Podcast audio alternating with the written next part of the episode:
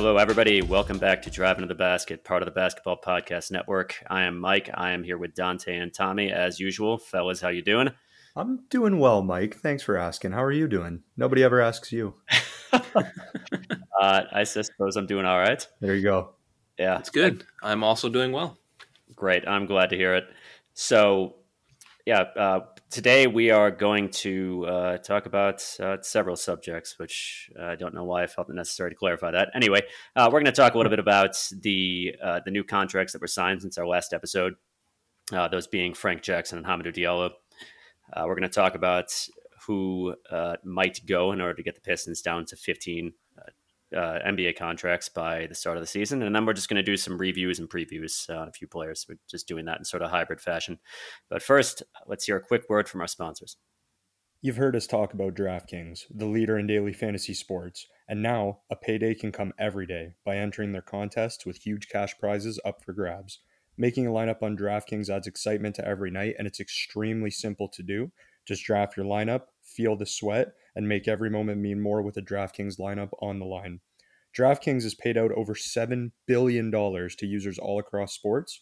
DraftKings is the leader in daily fantasy sports, so there's absolutely no better place to get in on all of the action. Now that you know how to play, download the DraftKings app now and sign up using code TBPN. New users will get a free entry with their first deposit. That's code TBPN to get a free entry with your first deposit only at DraftKings. Minimum $5 deposit required. Eligibility restrictions apply. See DraftKings.com for details. All right. So, most recent and biggest news is Hamidou Diallo being signed to a contract, two years, $10.4 million with a player option, excuse me, a team option in the second season. Um, this contract is completely and utterly bizarre to me. Uh, I don't know why Diallo didn't just take the qualifying offer rather than signing for two years and putting himself in team control over the second year.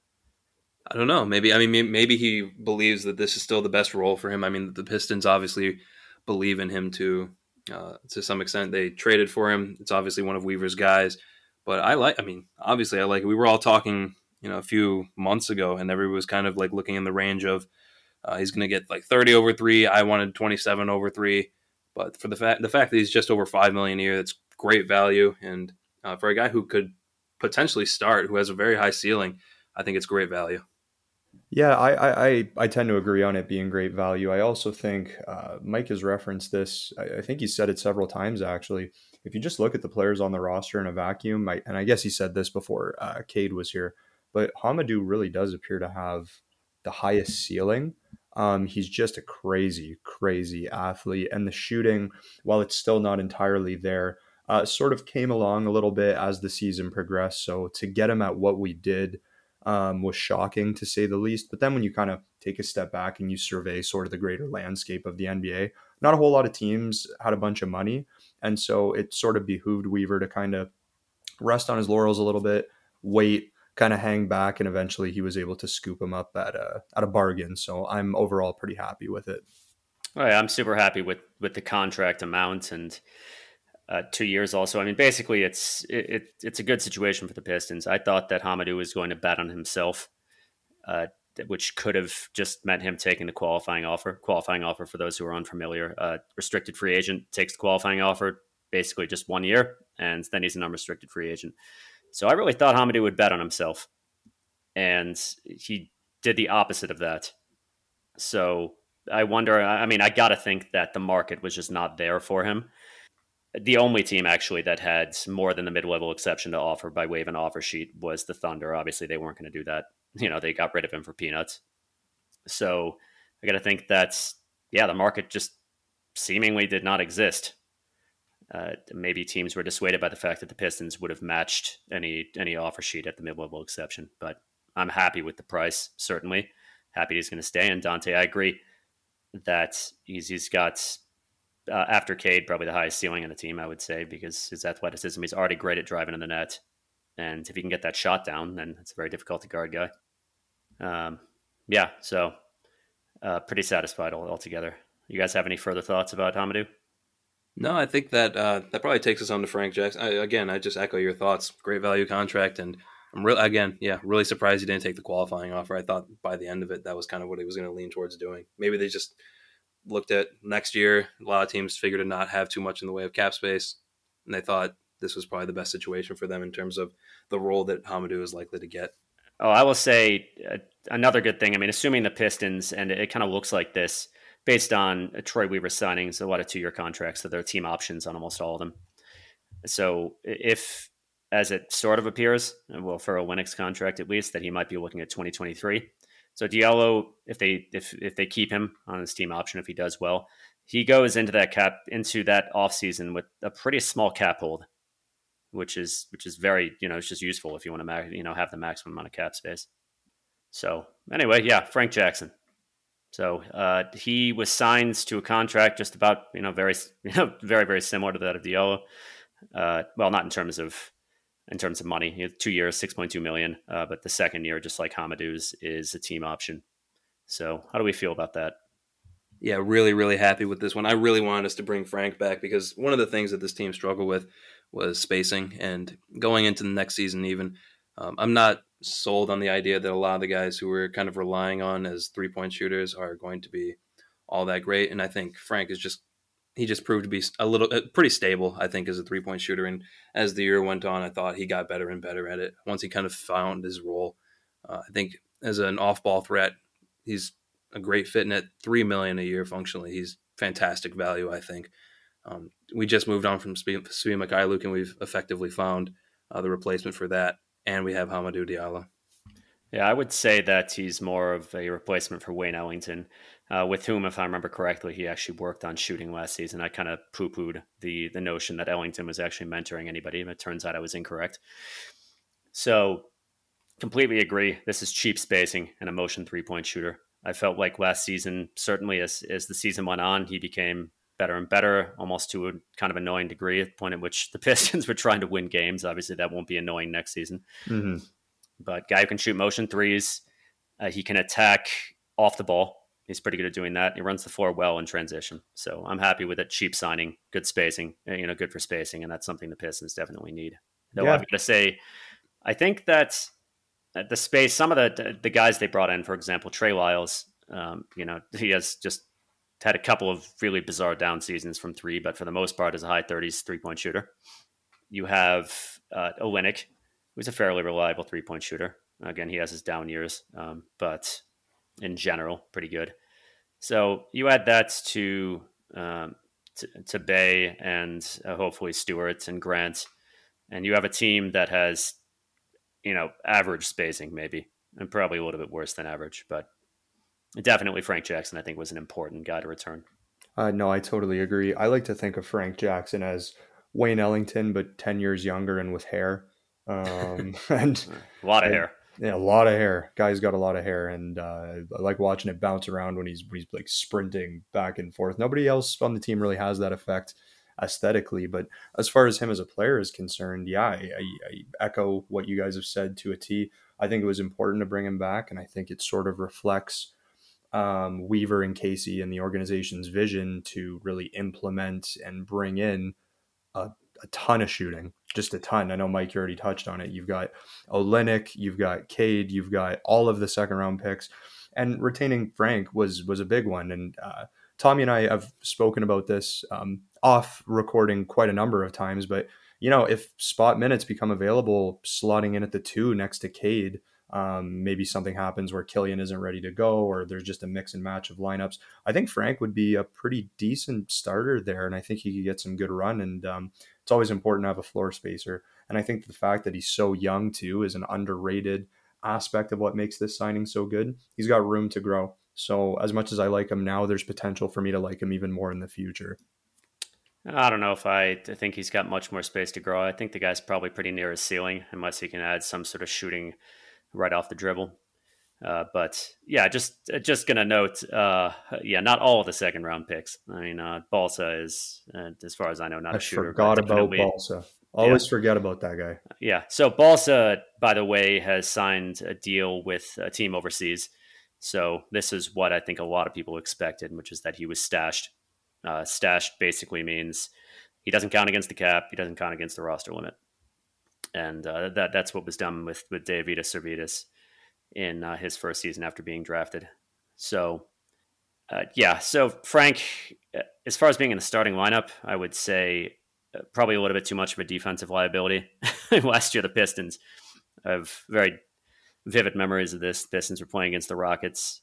Uh, no, wait, it was the Nets actually, because it was after Harden had been traded. But uh, basically, all the Nets were doing was switching Harden onto Jackson, and then Harden would obliterate him in isolation. Don't get me wrong, Harden's a good player, a very good, what am I saying, good player, an elite player, like one of the greatest scorers in the world and the great isolation scorer. But they were going yeah, straight. Yeah, they were going straight for Frank on every play. Yeah. Uh, but, you know, this is a guy, two years, $6 million. Absolutely, you take it. Like, I'm, and I'm, I'm happy with it.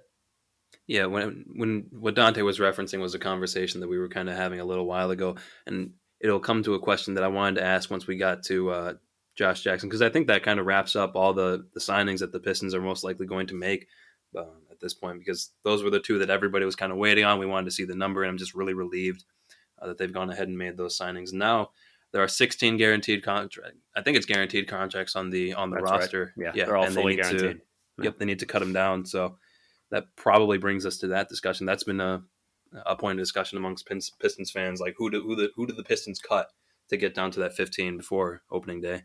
I feel pretty confident that it will be Jahlil Okafor. Yeah, yeah, yeah, yeah the, me too. The only, the only other, I mean, a, a, guy that we we didn't mention because this is definitely not an under the radar signing, but this was basically a case of just oh, we like this veteran, so we're going to bring him back and he'll do his thing in the locker room, uh, and that is Rodney McGruder.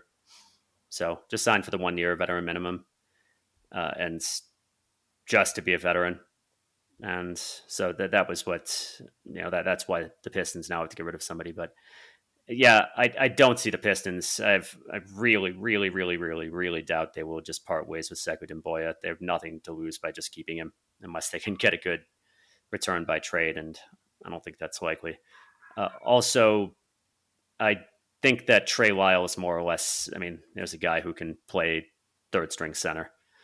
He's not a good interior defender, but neither is Okafor, and he can stretch the floor, which is very valuable. Yep. Yeah, I agree with you. I think it's it's Okafor as well. I think there was the, the, the three that it was kind of coming down to was Jahlil Okafor, maybe Josh Jackson, and then Sekou Doumbouya. But I think out of those three, it's it's got to be Jahlil. We don't need him positionally. I don't think he fits very well into the motion offense that was starting to come around a little bit, and he's primarily a post player. So I don't know uh, if that's what you want to go with at your third string. So uh, I think it definitely makes the most sense to just move on from Ja. And we already got his primary use out of him, which is no, we got the number overall one pick. overall pick. Exactly. Yeah. Yep. So I think it just makes the most sense to keep Josh Jackson. I think I, I, was looking at his stats earlier, and I don't know if you want to talk about him too much right now, or if we can transition into that. But I was looking at Josh's stats, and there's I didn't see any significant drop off or change in percentages, whether he was playing as a starter or off the bench. I really just think that he's just a low IQ player but uh, maybe I don't know. It, it, depends on who you ask. Maybe you believe that that's the sort of thing that good coaching can fix, or just limiting his or defining his role more uh, would mm. be able to fix. Whereas Ja, it's it kind of comes down to his play style. Yeah, no, I, I would I would definitely agree with the both of you. I think Ja is the odd man out. Um, I didn't hate the signing. I mean, there are some rare occasions, I guess, where Jahlil is like okay on offense, but I didn't think he was anything particularly noteworthy on defense, particularly noteworthy on the boards, and he just doesn't offer too too much in the way of uh, long term good positive potential outlook on this roster, and so. I don't really see the purpose in keeping him on the team. I'm not a McGruder guy either, and and if you guys have listened long enough, you know that I'm not a Josh Jackson guy either. But as far as a move that we need to make right now, I'd say Jahlil's probably on the chopping block, and I'm not too too upset about it. Yeah, just to clarify, well, number one, the joke about Jahlil Okafor in the first overall pick is that, uh, you know, when he was with the Sixers in 2016, 2017, they got first overall pick, which was uh, used actually both of his first two years. Uh, ben Simmons was in 2016, Markelle Fultz was in 2017. And then he moved on to the Pelicans, who got the first overall pick in 2019.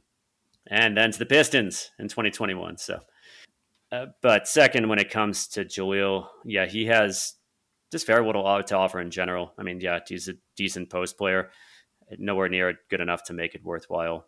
Uh, he's basically just a black hole who doesn't really have much ability as a passer. He's decent on the pick and roll, but he can't play above the rim. It's basically you can hand the ball to him in the post, or you can hand it to him under the rim and he can finish easy opportunities. Can't shoot, can't play defense. Yeah, yeah. yeah. I, I, don't. It, it, remains just the uh, all the rest of Weaver's signings have been decent. Jahlil giving him two years was a little weird yeah. to me. It's yeah. not gonna not gonna hurt anything, but no, it was a little odd. And and and I know Tommy wanted to break in with a question, but I had a quick one I wanted to post to you guys. So if Okafor was not on the table as far as who we wanted to cut, would you guys go with McGruder, or you think you guys go would, would go with Jackson? Well, I mean, obviously McGruder is just there as a veteran presence. I'd be surprised if he sees minutes uh, in this guard rotation. Yeah. So, yeah, I, I, don't really think too highly of Josh, and we're gonna we'll talk about more about Josh uh, later in the episode. He's one of the guys we're gonna preview and preview, but you know, I'd, I'd rather have him stick around, and who knows, maybe the guy. Uh, against all expectations and all odds becomes a reliable three point shooter, and then he's uh, and then he's a useful three and D wing. I would probably stick with McGruder because I do believe in a, li- a little bit more in the stuff that goes on in the locker room. And obviously, we're just fans; we don't get to see that stuff. But the fact that they brought him back, they must see real value in him. And, and I'm just kind of extrapolating from that. There has to be value there because Josh Jackson, his only value is going to be on the court. Like I don't think there's any. I don't think anybody's looking to him for leadership. And right now, what he puts on the court, it's just not very good. And while there is definitely that chance, he's definitely going to be he has he has more potential certainly than McGruder, and he probably has more uh, direct impact on potentially winning basketball. But as it, things stand right now, he's not a part of that, and he doesn't contribute to that. He's a low IQ player and very turnover prone. Doesn't pass the ball well. Uh, it, there's just a lot that he needs to do. Yes, I agree. He has the physicals, the body to become that kind of player where he could actually be decent. He went number four overall for a reason, but just what we've seen from him in terms of his IQ, uh, I just don't believe in it very much. So I would I would keep McGruder personally. Yeah, yeah, I think uh, I think I would have to agree with you, Tommy, in this instance. Um, I'm not a huge, gigantic McGruder fan, but there definitely is something to veteran leadership. And if we didn't think that before, I mean, we kind of understand now, having witnessed this past season, how positive of an impact uh, a cultural shift or setting a cultural baseline can have on a young building team. And I don't think that Josh offers much aside from his immediate skill on the court. And his immediate skill on the court to me is just not uh, in any way, shape, or form justifi- justifiable in the context of all of the possessions and all of the shots that he soaks up. He's just not enjoyable to watch for me. So if I had to make the choice and Okafor wasn't there, yeah, I would probably have to be saying goodbye to Josh. Malice at the Palace aside. I, I mean, McGruder, yeah, obviously he provides something important behind the scenes, but I, I think this team has enough veteran leadership as it is. All right, so why don't we move on to Josh Jackson? So this is going to be uh, the first segment in, in, a series we'll be doing as we march closer to the beginning of the regular season, which is player previews slash excuse me player reviews slash previews. So we'll be reviewing what they did last season or how they did, and really what they'll need to work on ideally, and what we hope to see from them in the any upcoming season, and what we think the role will be. And so today we're going to go with Josh Jackson, Frank Jackson, and Hamidou Diallo. So you start with Josh Jackson. We've spoken with him. We've spoken about him rather uh, quite a bit in the show. Uh, very little of it good. Just uh, last season, he was really what he did well was play defense. And what he did not do well was everything else. He was a minus on offense. He was one of the very worst volume three point shooters in the entire league. You know, almost all of the very few players behind him were rookies. He was a ball stopper, a black hole, super turnover prone, really bad at setting up his teammates, decent at scoring at the rim, but that's not enough. And he had to operate with the ball in his hands, and he's not good enough for that. So, uh, yeah, that's that's my opinion of Josh Jackson's season. Yeah, I think if you're looking at what he could contribute, there's already so much overlap with guys who kind of play the same position or who can slot in at the same spot that he does. Guys like Hamidou, guys like Frank Jackson, perhaps Killian Hayes or Cory Joseph if they want to play the off ball role. And when you factor all of that in, I'm not bullish on you know his what he could be next year. So as far as like what he could improve on, I think you've mentioned this in the past several times, well, Mike. It's I mean, first, what what do you do? You have any further thoughts about about his season? I guess. Yeah, actually, he was he was one of those at the start of last season. He was one of those five guys that we were all we, we had done that series where it was uh, Jerami Grant, uh, Josh Jackson, Isaiah Stewart, Saddiq Bey, and Killian Hayes, and we were kind of periodically checking in on them. And the whole time, it was just I think it's it's it's it's the lack of growth that he showed, and he just didn't really improve really in any in any facet. Like he started some games, he was off the bench. I think the bulk of the season, but he didn't really improve uh, statistically, regardless of where he was. It was just he would make the same mistakes regardless of who was in front of him, and I think that's because his athleticism is there. He has the tools to succeed, but he's not smart enough as a player uh, to make the right decisions.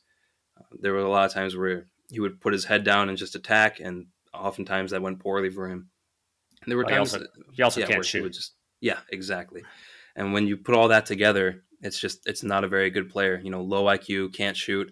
Uh, when you have put him on the ball uh, defensively, I agree with you. He played well, but uh, just wasn't very good otherwise.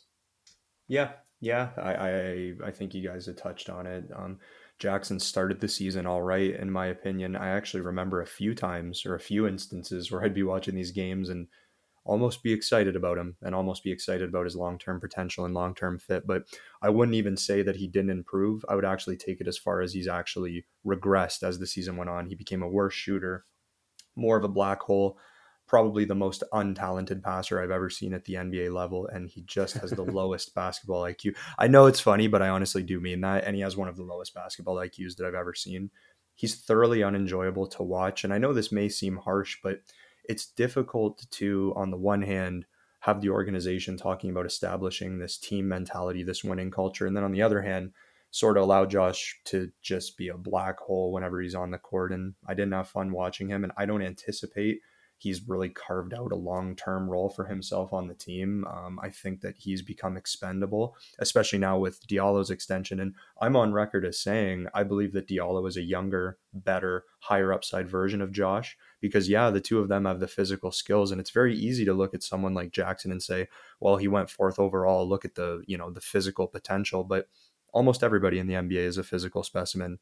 You know, I, I, realize that not everybody's a top five pick, but it's rare to be able to blend your physical prowess with your mental acuity. And Josh just not does just just does not, excuse me, do those two things well. So not high on his potential in the slightest. And his season went from okay to meh to not very good at all. I would say athletically speaking, even by NBA standards, Josh Jackson is really an upper tier athlete. Just in terms of, you know, he's, he's a fairly explosive player. He's uh, definitely a good leaper. You know, he, he's up there as far as athleticism goes, but that's nowhere near enough, of course. And he legitimately on offense, I mean, even notwithstanding his issues with IQ, which I don't think are ever going to go away. I mean, some players can read and react, other players just can't. And I think he falls into the latter category. And I think he's proven that, in my opinion, pretty definitively. He's not a guy who's going to be able to attack and make the right read and the right pass. This is a guy I think who's really in the lower, lower, lower tiers of the NBA in terms of basketball IQ, at least offensively speaking. But like, yeah, when we were excited at the beginning of the season, uh, that's because he was during that span before his early injury, he was shooting upwards of 70% of the rim on volume. That's not going to last. you know, that just was not going to last. And and he ended the season below 60%. Which isn't bad, but not good for a guy who's really his bread and butter is attacking the basket. Um, but yeah, he just he was he was bad overall. And in my opinion, like just if you're looking at a player's value, so you take his value and subtract his opportunity cost. So opportunity cost is basically what you know what is the cost of having him on the floor. So yeah, you have that opportunity cost, and then the value, of course, production on and off the score sheet. And intangibles, and fit. Of course, fit can go on either side of the category. So Josh Jackson just has a huge opportunity cost on offense because he has to have the ball. He can't shoot. He can't play make for others. And like basically you got to hand him the ball and let him to go to work and he's nowhere near good enough to do that. That's my opinion on him. So uh, what do we think he's going to have to do next season to uh, actually really remain in the rotation at all. And there's pretty crowded rotation on the wing and at guard. Bribe somebody.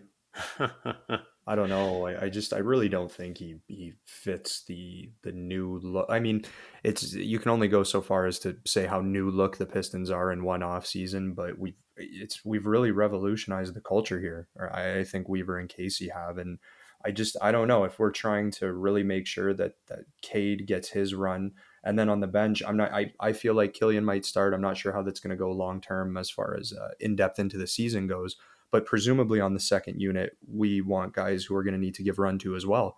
And Josh just, it's like you said, Mike, high opportunity costs. He dominates touches. He's not particularly, well, particularly, he's not efficient with them at all.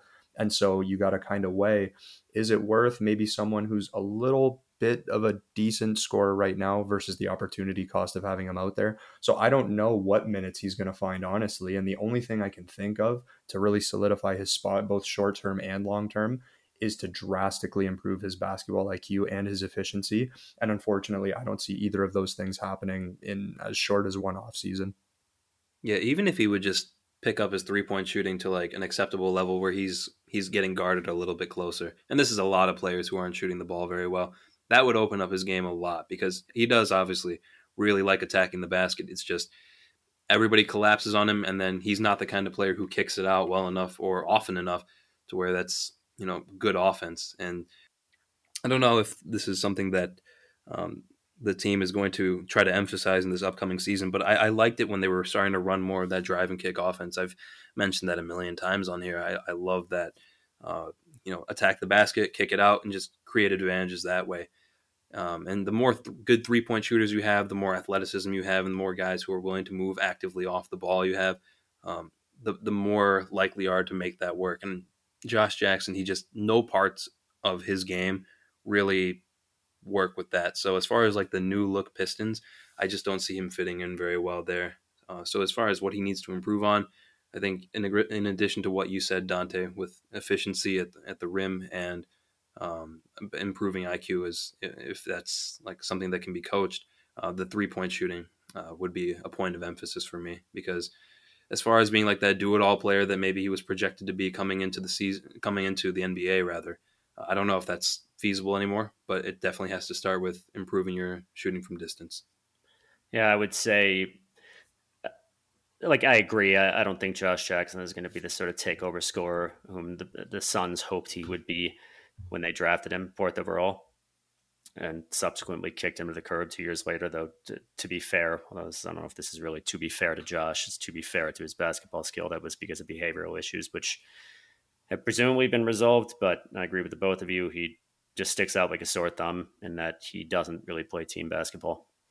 So, if he could become a reliable three point shooter, high 30s, and you drastically reduce his role on the ball, you're only letting him handle the ball against severe mismatches and he's just taking threes, moving off the ball, catching lobs, uh, you know, attacking open lanes from off the ball, and then running the floor in transition. If you can do that, then you have a valuable player, in my opinion. You can never have enough athletic three and D wings, but just him improving his shot is a lot to ask. He's done a really bad job of that so far. All right, and and yeah, as far as the rotation, yeah, he's uh, last season, he got to attack on volume because the Pistons were really bad team. And this season, just everything is much more crowded. All right. Anything to add on Josh before we move on to Frank Jackson? No, I think we uh, think we sufficiently covered it. I hope I wasn't too harsh on him, but I feel pretty passionate on the matter. I, I just I couldn't agree with you more, Mike. He sticks out like a sore thumb, and he seems like a cool dude. I just do not enjoy him as a player on the Pistons specifically right now. Right on. So, uh, Tommy, I know that you're a particularly big fan of Frank Jackson. Uh, what did you think of how he performed in this last season? Yeah, I do love uh, Frank Jackson's game. I think he could be a very important part of the future. So I was watching in preparation for this. I was watching some of his highlights, and there was a compilation of all his made threes uh, from the past season. And initially, when I watched, like immediately, I was like, oh, his his release is a lot slower than I remember. Right, like it was a slow release, and you could see it like happening throughout this video. His release sped up, and I loved that. That was real improvement. And then uh, he was starting to move a little bit more off ball and making use of screens. And obviously, when we started to think, when you go back to last season, he started as kind of like a secondary ball. He was he started off as like a ball handler, and people hated it. That wasn't his role. But once we took him off ball and kind of made him a shooter, he, I think he he thrived, and I think he's established himself in that role. So. Um, I really was very happy with what it, we we found in him, and when you factor in the price, I think he can be a very very good player. I think he did. He's he's a very very good off ball mover. Yeah, that's what struck me. He is he is energetic and aggressive and very well conditioned, clearly, and he's also quick. So Wayne Ellington is also very good in, in this. He's Wayne Ellington. I mean, part of his bread and butter is just changing direction and speed very quickly, and just finding himself some sort of shot from around the screen. And Frank was effective at that. But also, he's explosive enough. He's not he's not athletic or rather high level athlete in a traditional sense, He's not particularly explosive, but he can move uh, somewhat explosively off the ball. And if you get it to him in motion, then he's going to do a fairly good job with it. Uh, one thing he did not do well at at all last season was play make for others. He does not have a talent for that. Yeah, I'm really happy you brought that up because that was one of the things I noticed. Like as as this compilation goes on, he's diversifying the way he's getting a shot, and part of that was certainly the off ball movement. And it's one of those things that like everybody wants a guy who can reliably move around on the perimeter, catch the ball, put it up quickly. And as the season went on, Frank got better and better at that. Like one of the things I noticed was uh, Frank doesn't need to bring the ball down to get his shot off. Like if he catches the ball high, he can push. He can just put it straight up. He was finding different ways to speed up his release, and that's that's what good three point shooters do. That's what uh, yeah, that's that's exactly what you want to see from him. That's the improvement that you're looking for when you talk about what a guy needs to get better at to be a role playing three point shooter. That's exactly what you want. So that was one of the things I saw. And then another thing that really impressed me that he did last season was making use of screens on the perimeter. So Frank Jackson, he can he can legitimately shoot off movement. Not a lot of guys can do that. Like that was one of the things that we were talking about. We want Saddiq Bey to start doing. Frank Jackson can actually do it already and he was making use of guys who would come up to the perimeter, like bigs who would set a screen on the perimeter. He would see where his man is, and then he would relocate to make sure they were properly stuck behind that screen, and he could get that shot off. So I really do think that Frank Jackson could be like a very good young player and uh, a very good value contract for uh, the role that he plays because you, I, I legitimately think if it comes to it, he could start and he would provide value there just with his spacing and uh, as in in terms of being like a guy who could uh, play low volume and low usage, but be very efficient because he can just space the floor and make things easier for others. Yeah, no, I, would definitely agree with that. And that's sort of what I was alluding to when I mentioned earlier in the episode that I thought Frank had some upside. Uh, I see what you were saying, Mike, when you mentioned how you you weren't really totally on board with that, but it's sort of as Tommy said, in that you could see his progression both as a shot creator and just as a motion shooter in general. Um, just continue to improve throughout the year. And I think that sort of speaks to the fact that he does have some untapped potential left. And look, it's it's like we've touched on so many times it was frustrating, extraordinarily so, when Frank was performing well and we wanted to lose games. But now that presumably the Pistons are trying to win some games, I feel like I'll like him, you know, a lot more. And he ended the season on a very high note. He had a really nice run of high levels of efficiency and high levels of, of scoring. What's really not there quite yet is the uh, playmaking and the defense. But overall, I, I think he performed very well. I think he'll continue to improve. I'm happy to have him on the contract that we, we've gotten him on. And it's sort of the same story, both with him and Diallo. These are young guys who, in my opinion, have some upside. Uh, Diallo more than Jackson, but in terms of Jackson in particular, I just can't help but feel like there's something untapped there that uh, we may have stumbled onto a, a, a, bit of a gem. So I'm excited to see his long term future with the team. Uh, one thing uh, I, I, mentioned this a few minutes ago. Uh, one downside of Frank is that you, I mean, you don't have to have all guys who can handle the ball, but you absolutely don't want Frank Jackson handling the ball. The guy has very poor, I would say, passing vision. He's a guy who, it's funny, we just talked about Josh Jackson, who's got some some sort of tunnel vision. Uh, Frank doesn't take bad shots, and he's not always looking for his own shot, but he's a player. I mean, if you get him the ball, you want him to be in a position to score with it because, you know, despite his size, and, you know, he's about point guard size, he really is not a guy who's going to be running your offense at all or creating for others. but you know, we just we talked about upside. I mean, what are you uh, what are you guys expecting to see from him next season as far as improvement goes? Tommy had a lot of thoughts on the matter. You want to take this one away? I, I, really just want to see him shoot the ball more and continue to f- find different ways to shoot the ball. Like this is one of those things. Again, we talked about this with Saddiq Bey. Uh, he was really good on the catch and shoot, but we want to see him come off, come around screens, catch the ball, put it up. And I think he has all the tools and the. I think he displayed a little bit of that already this past season. So just increasing the volume and continuing to shoot the ball. Like I think he finished the season over 40% from three, if I remember that correctly. Uh, maintain those numbers. I think he's found his role. I don't know how much upside there is there, but a guy who shoots the ball that well is going to get closed out on hard. And if he can learn to attack the basket, he's not the biggest guy, he's not the most physical guy. But if he can attack the basket a little bit more, and if he's not going to get all the way to the rim, kick it out to somebody who's open on the perimeter. That's how you get things going. That's how you generate offense. But at the same time, Frank Jackson catch and shoot three, that's not a bad shot. So no, just expanding his arsenal and uh, continuing to shoot the ball well. That's all you need from Frank, especially on the contract that he's on. You don't expect too much from him. Yeah, you nailed play it. Your role. Yeah, I, th- I think you nailed it, Tommy. I think he needs to keep doing what he's doing. If he improves his offensive repertoire, that's great. That's just the cherry on top of an already very nice contract. But if he does what he's doing and does so at a higher volume, what a steal for the money that we're paying him. I'm I'm I'm excited. I don't know.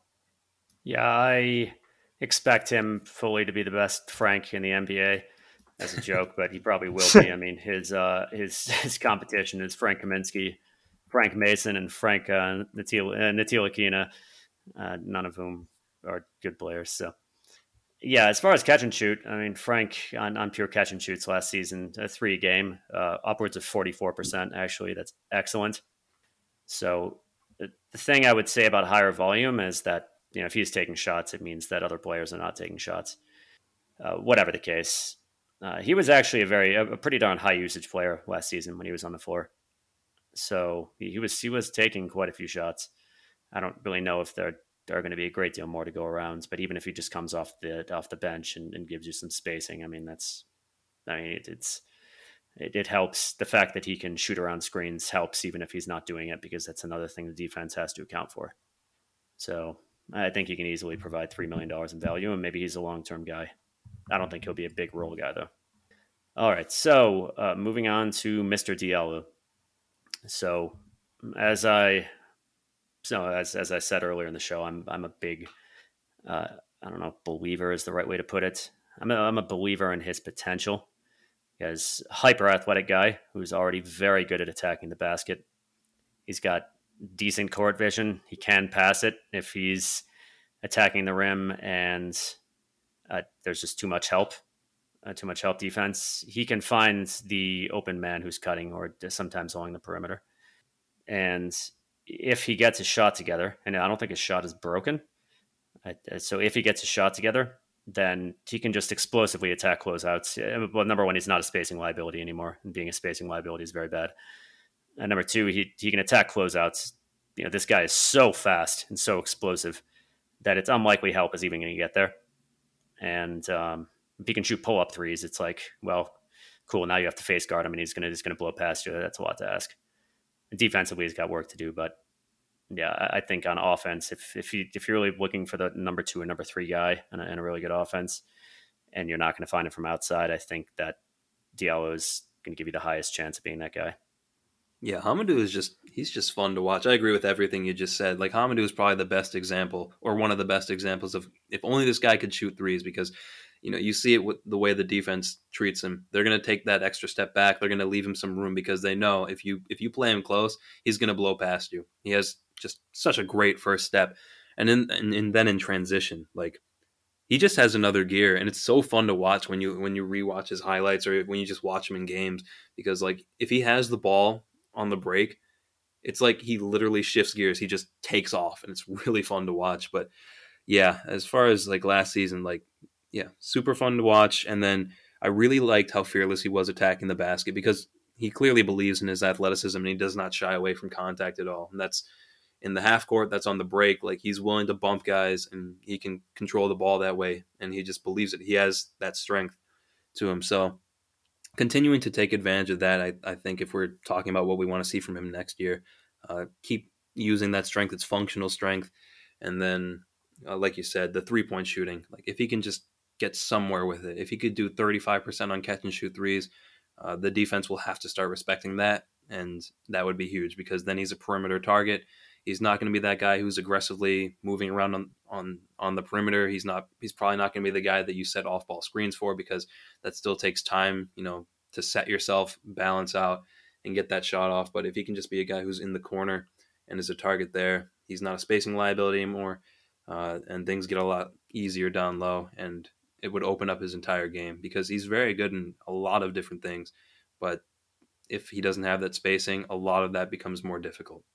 Yeah, no, I, I love what you said, Tommy, about how Hamidou is a big believer in his own athleticism because that really shines through when you watch him play. He's he's a very confident and, and charismatic player. Like I, it's it's it's hard to articulate, but when you watch him, you can sort of see this almost swagger that he plays with. Like he knows that he's an elite athlete. He knows that he can blow by guys pretty much at will, and if he can sort of bring all of this together and, and like you said shoot threes at a respectable clip. And, and i tend to be in agreement with mike. I don't think that his three point shot is broken. I think uh, mechanically it looks i don't know all right. Um, i have every confidence that eventually at some point he can be a respectable three point shooter if he isn't already. Um, but in terms of just bringing it all together yeah i, I completely agree. He he showed out um, uh, last season I think he did a very, very good job. And I think long term, he can continue to do a good job if he just improves that one aspect of his game. And I'm extremely excited to see him play with Cade as well, ex- extraordinarily. So I know, Tommy, you mentioned his transition game where it seems like he just snaps his fingers, then he's moved into another gear. I think Cade is an underrated transition player as well. We saw this um, when he pickpocketed Jalen Green in the Summer League went up, was about to get blocked by two guys, and then just kind of dumped it off to Sekou for the easy dunk. I could see some nice lobs running in transition from Cade to Hamidou. And Hami's got a really good nose for the basket as well. So I trust him to find those soft spots in the defensive coverage and be in the right place at the right time for some easy cleanup baskets too. So overall, I'm high on him last season. I'm high on him moving forward. Yeah, I'm really happy that you brought up the lobs because one of the things I think this roster is missing for next year is a, a lob threat. And there are a few guards in the NBA or like wing players in the NBA who actually are lob threats and can be that consistently. I think Hamidou could be one of those guys because he does like cutting to the rim and looking for those opportunities. He had a nice finish from uh, Killian this season. More of that because if if if Isaiah Stewart and Kelly Olynyk really are spacing threats, maybe the lane is open and maybe that is a potential target uh, for Cade and Killian uh, to throw lobs to because it's, it's one of the most fun plays in basketball. I, I legitimately would miss it. So I, I, hope we see more of that, and that would definitely be something I would like to see more of next year. It's not just a matter of it being exciting. That's an important option to have. The more options you have on offense, the more successful you're going to be. And, and Diallo, Diallo is a fantastic leaper. I mean, I know the dunk contest, the dunk contest, but this is a guy who dunked, he jumped over Shaq. you know, and for anybody who wants to say he put his hand on Shaq's back. Uh, I've got I've got two responses to that. Number one, he still jumped over Shaq, and, and, number two, he barely got a lift off it. He actually put it uh, kind of on on Shaq's middle back. He didn't push off his shoulder, and so it's just an indication of how uh, of how athletic he is. I, am pretty sure he got he did uh, also the Vince Carter thing of uh, you know on that dunk having the rim and the crook of his elbow. So yep, whatever the yep, case, he ripped his jersey open. And he had this. He jumped over Shaq and then pulled out the Superman logo. That was wild. That was yeah. Nuts. yeah. So yeah, my my question would be, and uh, also worth worth noting that Diallo, even right now, can at least with the Pistons, he did quite effectively create offense off the dribble just in terms of driving to the basket. And the guy's also just strong as an ox. You hit him midair, you're not really going to move him very much that's also just real valuable. My question is assuming he gets, like, let's say he gets himself up to a reliable, we're talking reliable, uh, 36, 37% on catch and shoots. Do you think that makes him the starting shooting guard for the Pistons? That actually kind of ties into the que- uh, question that I was going to present to you. I don't know if you want me to just like kind of mention it. Just let it fly. Man. I was I was going to ask like, I guess it's really more of a two horse race, but Frank Jackson or Hamidou Diallo, like if let's say Cory Joseph and Killian Hayes, 20 games in the season, that's your bench uh, backcourt. you have to pick Hamidou Diallo, Frank Jackson, or Josh Jackson to uh, play as the two next to Cade, who would you pick? I would pick Diallo, no question. I, am not sure if Mike agrees with me, but I think that um, we've talked about this quite a bit. You know that uh, if there's one thing that this uh, projected starting lineup is lacking is athleticism, and Diallo pretty much instantly solves that issue because between him and Grant, that's at least two plus athletes on the floor at all times. I think he complements Cade really well in the transition game, uh, as I'd already mentioned. He adds what what Mike had said too, just the lob threat. You know, you have more offensive versatility, keep opposing defenses on their toes. That's just good for your offense in general. And if we're forced to start one of these guys, I feel like it would behoove the organization to uh, choose the player who, in my opinion, has the best or highest potential long term upside, and that is Diallo. Because if they're forced to be in that starting role, you may as well see what you've got in them long term. So, for those reasons, I would go Diallo. Yeah, I, I agree with you. Um, well, I'm going to answer Mike's question because he had a he had a specific set of, I guess, qualifications for this one. Um, I guess you're considering. Do you want uh, Hamidou to start over Killian in this case. And I, I, it's no secret on this show. I'm, I'm not the biggest believer in Killian Hayes, at least not right now. So if Hamidou is shooting 36% from three, yeah, I think that reliably shooting 36% from three, I think that would be contingent on him not having like long stretches where he's like shooting really poorly and then he gets hot for a few games. You know, I think that's a factor too. But if if if Hamidou can really do that, yeah, uh, this team kind of lacks athleticism in the front court and back court. So uh, getting that anywhere would be really, really helpful. But if I had to make the call as things stand right now, I would honestly pick Frank Jackson to start at the two, just because of the movement. And I think he's a better fit next to Cade uh, overall. I don't think it's the long term solution, but in terms of the way this team is developing, I still think this team really lacks their long term solution at the two. Um, I would pick Frank as of right now. Yeah, I well, there's one thing I want to clarify. Yeah, you can look at Diallo's stats, and it'll tell you always shot, I think, 39% from three with the Pistons. It's worth noting that he made 16 threes with the Pistons over the course of, geez, I think 20 something games, and six of those were over the course of two games. So on all the rest of them, he didn't shoot well. Uh, also, yeah. if we're looking at that, but Josh Jackson, a great deal of his threes came over the space of a very small number of relatively small number of games in which he really caught fire. So his three point percentage, which was already bad, is even worse, you know, practically speaking, because the vast majority of the time he was a terrible shooter rather than just merely bad. But when it comes to Hamidou, okay, so you say him versus Frank Jackson. I think you have to look at, well, I know you have to look at players in terms of not only what they're offering, but the so not just what they're offering, but not only what they're offering on the ball, but what they're offering to you off the ball, just in terms of options overall, how the defense needs to respect them, uh, what your other players can do with them. So f- what Frank provides is, a, you know, he's a good spacer. He can run around screens and take threes. I mean, that's that's valuable. We saw it with Wayne Ellington last season. We see it with plenty of players. I mean, Klay Thompson is the number one example of this, of course, and that that's just a very valuable option to have. So I would still go with Diallo because it's another guy in your offense who can create offense off the dribble. Very important skill to have. He's hyper athletic. If he slashes through a lane, he's almost certainly going to get a basket. And he's a lob threat. He's an excellent cutter. He is just, yeah, I mean, if he can shoot threes, you get the guy to attack a closeout, you're very likely to get uh, going to get a basket for somebody else and uh, that athleticism in the starting lineup is very important. I mean, it's it's not an overrated quality. It is very important to have. And right now, the Pistons starting lineup projects to be pretty darned unathletic, and having those explosive all ball movers is very important. When it comes to versus Killian, I would still say reliable 36, 37%. He's more valuable than Killian, in my opinion. But and we can talk about we'll talk about this later at a later date. It's the concern over overlap between Killian and Cade. That's also something to think about. Yeah, I think it's an interesting question. I mean, we've kind of we've kind of effectively asked two questions that are like halfway related. They're both kind of centered on Hamidou, but I guess your question is more, you know, it, it includes Killian Hayes because I think we all want him to be the long term solution. We all want him to get those reps. Mine kind of quantifies it as all right. Killian's not working right now. I mean, he didn't have the best summer league showing, so I don't think it's out of the realm of possibility that he really struggles as a starter, and that's why I kind of like qualified it as qualified it as uh, you bring in that you make this decision like 20 games in.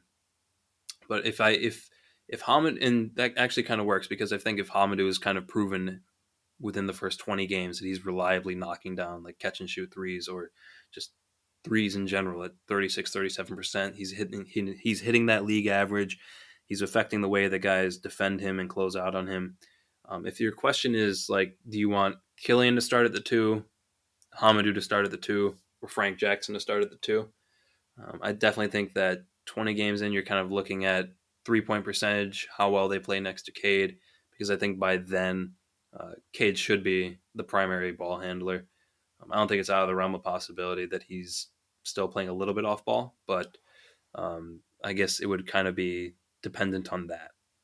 I would say I can just go back to athleticism. I mean, sure, you have some teams that are not particularly athletic in terms of the starting lineup and still do well.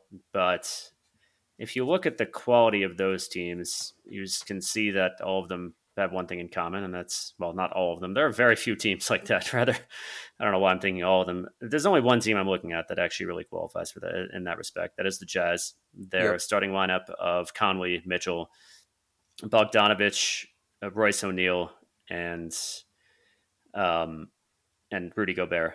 So yeah, not particularly athletic. Uh, I mean, Donovan Mitchell, of course, is an explosive athlete. Mike Conley is no slouch, though he's not really great and, and Bogdanovich and, and Bryce O'Neale are nothing special. But you have Rudy Gobert, who is just a perpetual lob threat. I mean, you put it up there. He's a good leaper. He's got an incredible wingspan, and he's going to throw it down. So if you don't, and if you look at basically everybody else, uh, you've got a, a, pretty darned athletic lineup up and down. like you look at the Suns, you've got like Chris Paul isn't a great athlete, but you've got Booker, uh, you've got Mikal Bridges, Jae Crowder's an athletic guy, and of course DeAndre Ayton. The Sixers are a super athletic team. The Nets don't really need to be really athletic, but they still pretty much are. But you look at any team that's got that much talent, they bend the meta. So I think that if you if you keep Killian Hayes in the starting lineup, if he if he falls well into that role of just a secondary playmaker who shoots threes on high volume, then I think you basically have to kick Saddiq Bey out of the starting lineup unless you have unless Isaiah unless Isaiah Stewart has been replaced by a better athlete. Isaiah is quick enough. He is not a good leaper. He's not really a traditionally athletic player, and having a guy who can catch those lobs is very, very helpful and who can really roll super hard at the basket. So if it's Killian and Cade and, and Isaiah Stewart and Grant and Saddiq Bey, that is not an athletic lineup, and there is no lob threat there. So I think, yeah, if it's Killian, yeah, I don't think you can. I don't think you can keep both Bey and Isaiah Stewart in that lineup long term. That is fair. I think that it's good. I mean that, that that's a that's a whole other discussion, I guess. But it does kind of it does factor in when you're considering, you know, do you need the athleticism of Hamidou Diallo or do you want the spacing of Frank Jackson? Yeah, it's a long term question. I mean, exactly. We're just we're just, spit, you know, just we're, we're right taking more and more steps back, trying to figure out the best way to. yeah, yeah. Um, but I guess like if like if we're quantifying it as 20 games in, Killian's not working out I think that's when you're starting to ask this question because I think everybody again wants Killian to be that long term starter. I personally wouldn't do it, um, at least not to start this season. I think he should get reps in against uh, reduced competition and get his confidence up.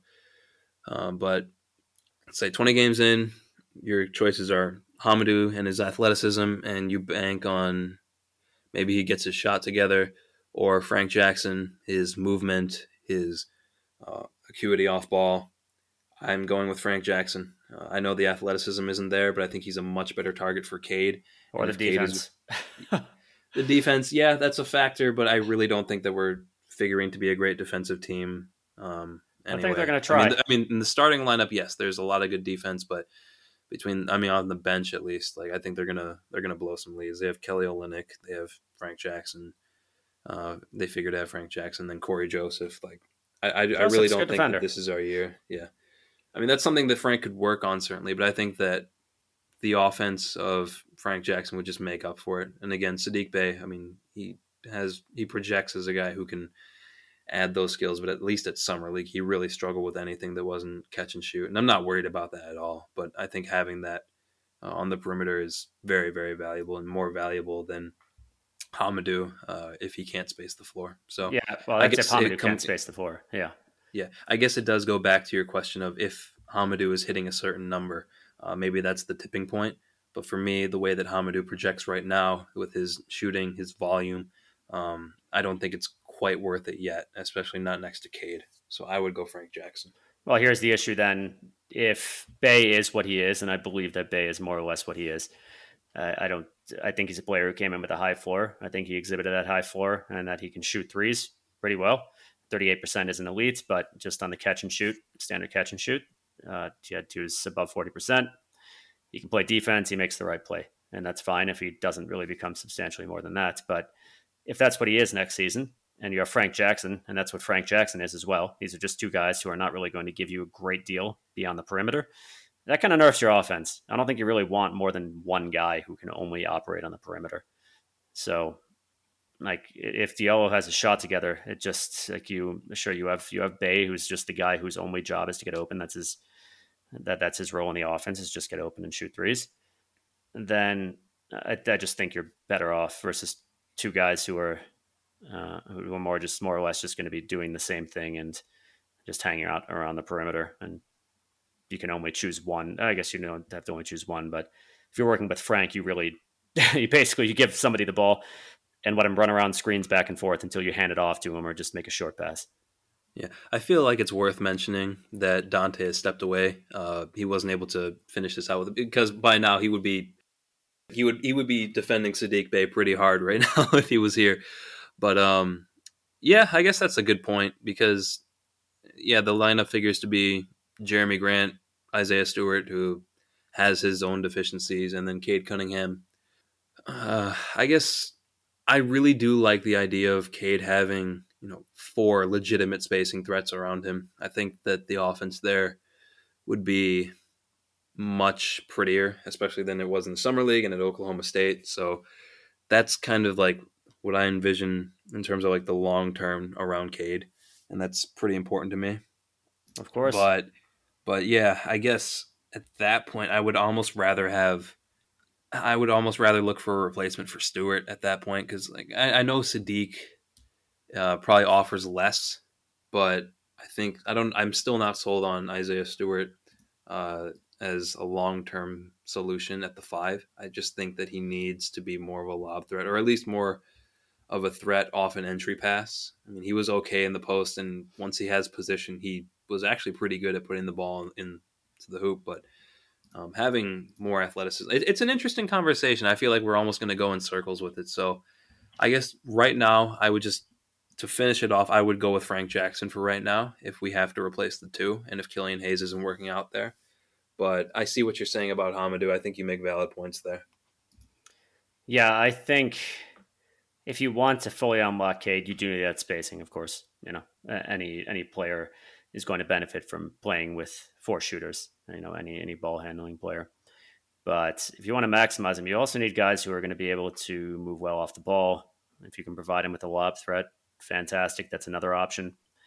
And you're fielding two guys who can do nothing but shoot. And I, I know that that Frank Jackson can move off the ball and, and catch it in stride, and he's you know, he's he's he's no slouch as a leaper. He's not a lob threat. He's he's a guy who can score at the basket. We'll put it that way if it's created for him. But you have two guys who are primarily just operating around the perimeter, and your third one is Isaiah Stewart. Then, like basically, it's down to Jerami Grant to move off the ball, and that's not enough. That's what I would say. I know you said you're not sold on Stewart, but generally your center is not going to be like a a big in general, and this isn't always the case. Generally, not going to be like a prime mover off the ball. Some guys can, but you really want guys who are going to be moving effectively in the interior to take advantage for what Cade will hopefully be this this heliocentric creator who will ideally draw a lot of attention on the way to the basket. And if two of his guys are Frank Jackson and Saddiq Bey, you know, where's that really going to get you? I mean, yeah, I, I mean, I think if you're looking at the upper end outcome of both of those guys, like they're moving around off ball, they're reliably knocking. Like 41 plus percent from three. I don't know. I guess you do need more talent, and I don't know if you have more to say on this, but 30 million next year. I don't know if the Bulls are going to supermax Zach LaVine. That dream is still alive. So I'd say we'll the Bulls.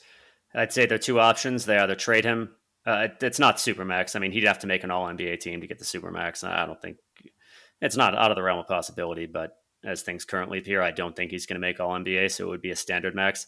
I also think the Bulls, given that they're going to be capped out, would be absolutely insane not to max him, even if it's going to leave them with a team. And I believe this is where the Bulls are right now with the second round ceiling. I don't yeah. think highly of DeRozan's fit there at all. I think this is a guy you paid a lot of money uh, to to come onto a roster that is now going to be less than the sum of its parts. But I, yeah, think, I think they'll have one or two good years. I think they. Ha- I, I don't think they have a choice unless he wants to leave. I'm pretty sure they're giving him the max. I, I, I, don't I don't see any situation in which they just say no. We're just going to roll with Vucevic and DeRozan and Lonzo Ball and maybe make the first round. So, you know, I've gone on record as, as saying that I don't think LaVine would be an ideal fit with Cade either, uh, because LaVine is such a heavily on ball player. But again, it's something you think about when next season comes around and you see who's available. But like, yeah, I just I just don't. I just don't think you can really make uh, maximize Cade with just guys who can't really effectively move off the ball. And I don't think Bey. I don't think it's not that they can't effectively do it, but I just they're not guys who are like going to make cuts to the basket and be major threats. For Jackson more than Bay. Bey can really only cut baseline at the moment. Yeah, but and these aren't ob- obviously these aren't the only options around Cade. They played him a lot off ball in summer league, and there are other ball handlers on this team, and I'm sure we'll talk about them, um, presumably in the next episode. So uh, there are yeah. other options. There are other options. They played him off the ball. I mean, the more I think about it, the more annoyed I get. And you can take into account that, yeah, the guy clearly wasn't in game shape. He spent a fair amount of time just around the perimeter, like late in games, looking exhausted. I know Dwane Casey mentioned that that Cade wasn't in game shape, and I'm sure that'll change. I'm sure he'll come into the league, uh, into the regular season, also stronger in general, uh, physically stronger. But I feel like so much of it was just dedicated to, oh, let's make sure we get the reps for Killian. Let's make sure we get the reps for Saben Lee. And I know it's only summer league, but I'm kind of concerned that they're going to do that in the regular season as well, and just say, oh, we want to try to, or at least with Killian and uh, and Cade is like we want to try to maximize both these guys. Oh, look, we drafted Killian seventh overall. We want to try to get the most out of him we possibly can. So we're going to play him on the ball more. And it's like, it's like uh, I just I, I, really am concerned about how that will go because I think the chances of Killian being as uh, you know if if Cade is what everybody hopes him to be, I think that the chances of Killian being as equal as a ball handler are very slim. Yeah. So I think like here's here's another thing. Sure, you have those two guys on the perimeter. Sure, who can shoot upwards of forty percent. If you have Frank Jackson and Bey there, great. But the guy who's going to help uh, who's going to help uh, in terms of ideally if Cade draws gravity on the way to the basket is probably the center. And then your option is to give it to Isaiah Stewart, who's not a lob threat. Where do you yeah. go from there? Yeah, it's there's definitely questions, and honestly, like just going back to what you said about um, you, you you'd be concerned if they if they do that in the regular season. I would not be surprised at all, and I wouldn't be upset about it honestly and I'm sure we'll talk about in the, that in the next episode. So, um, yeah, I think. I mean, uh, is do you have any more to say about the, the guys that we talked about tonight? Uh, not particularly. I mean, what just keeps coming to mind with Josh Jackson is like, where do the minutes come from at this point? Yeah, and yeah, I would not be surprised if he's the odd man out. Yeah, I would say that if Diallo comes in and, and certainly shows improvement from the perimeter, whatever the case, I mean, Josh is going to have to come in and be kind of close to a knockdown three point shooter in order to stay in the rotation. Yep. You know, and that's he was a flyer. I still look back and I say it was absolutely the right decision for the Pistons to say, you know what, this guy has a lot of potential and we're going to give him a shot. Absolutely the right decision. But, you know, he's a flyer for a reason. Flyers often don't work out. Yep. All right. So uh, that's going to be the end of this episode. As always, uh, thank you, everyone, for listening. We'll catch you in the next episode.